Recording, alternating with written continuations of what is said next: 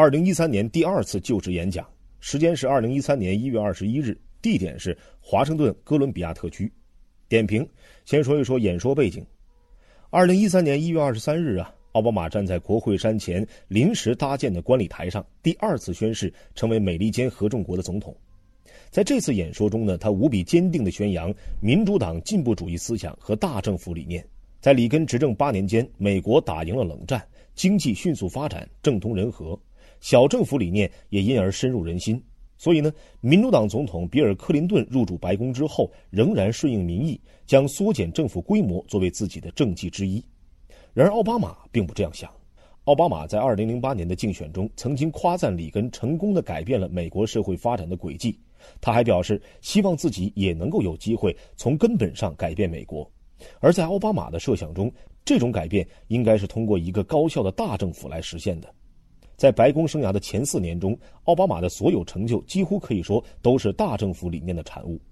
二零零九年，他宣誓就职后，为了避免金融危机引发的倒闭潮拖垮美国经济，决定由联邦政府出资给大银行输血。在底特律三大汽车企业陷入经营危机，仍然是联邦政府伸出援手。而他在总统任期中最大的一项政绩是。被媒体称为“奥巴马医疗法案”的新医疗保险改革措施，这更是实现了民主党的百年梦想，完成了由大政府主导对关乎美国国民经济六分之一的健康医疗产业进行了一次脱胎换骨式的改革。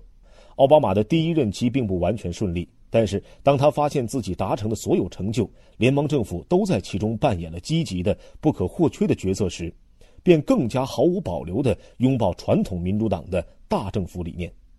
在第二次就职演说中，有了四年白宫经历的奥巴马，第一次真正全面完整地描绘出胸中的宏伟蓝图。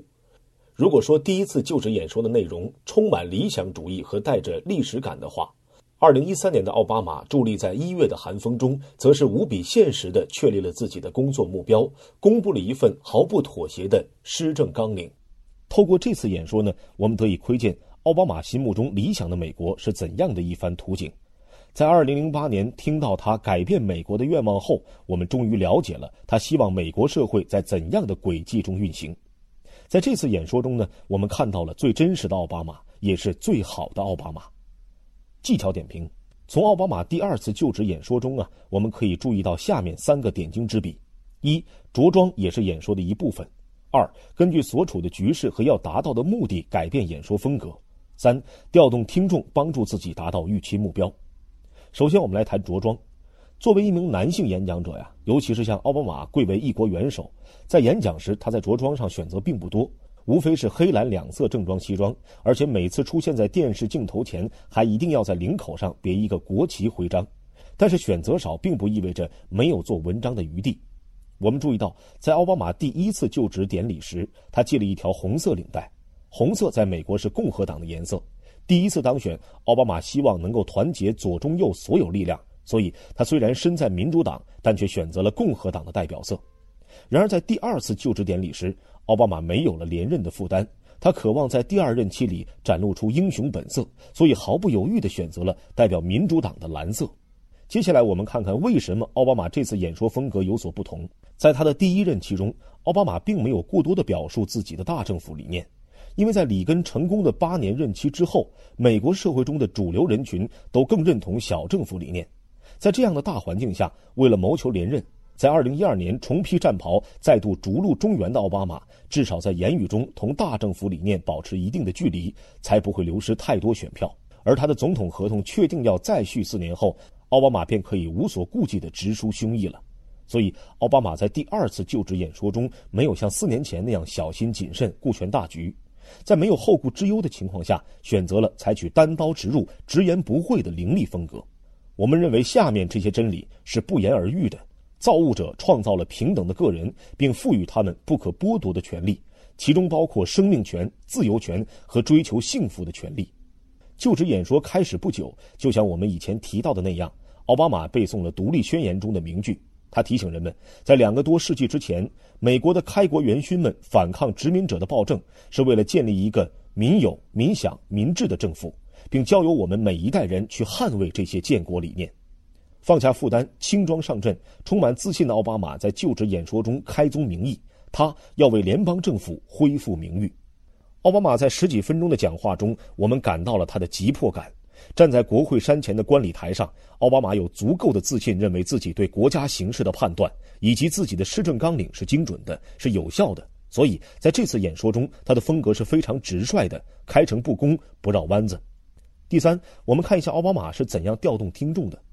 奥巴马这次演说的主要目的是消除未来四年推行政策时的障碍。他有两个选择：一是直接攻击政敌。但这容易被人看成热衷政治斗争，所以呢，他选择了第二个办法，调动听众，再通过听众给政敌施压。有了四年政治沙场拼杀经验的奥巴马，清楚的知道未来推行政策时的阻力会来自哪里。他需要让听众明确的知道解决问题的关键在何处，以争取让数千万听众帮他一起对政敌施加压力。为了能够引发听众的共鸣，将听众争取到自己这一边来。奥巴马列举了美国社会里人人都关心的一系列问题，而这些问题的核心则是实现社会公平、缩小贫富差距。他还强调，社会的发展和繁荣是每一个公民都享有最基本的公平和尊严。奥巴马在演讲中极力主张为社会中的少数群体寻求正义和保护，他号召提高女性地位、推行移民改革以及保护同性恋人群的权益。而社会公平则需要一个高效的政府，通过建立、维护和提高社会保障体系、先进的医疗和教育系统来实现。所以，最后所有这些奥巴马希望在第二任期完成的任务，最终都落到完善和加强政府职能上来。另外呢，在这次演说中，奥巴马创造历史，成为美国第一位在就职演说中提及同性恋这个敏感词汇的总统。在演说结束后，几乎所有美国媒体在点评时都注意到了这个细节。美国总统是世界上最有权势的人之一，他的每一句话、每一个词都有无比巨大的能力。当他在第二次就职典礼中说出同性恋的时候，虽然只有一个词，但是这创造历史的一个词，对推动美国同性群体平权运动做出了极大的贡献。一年半之后，美国最高法院判定同性婚姻符合美国宪法。美国民权运动团体非常感谢奥巴马在争取同性平权中做出的巨大贡献。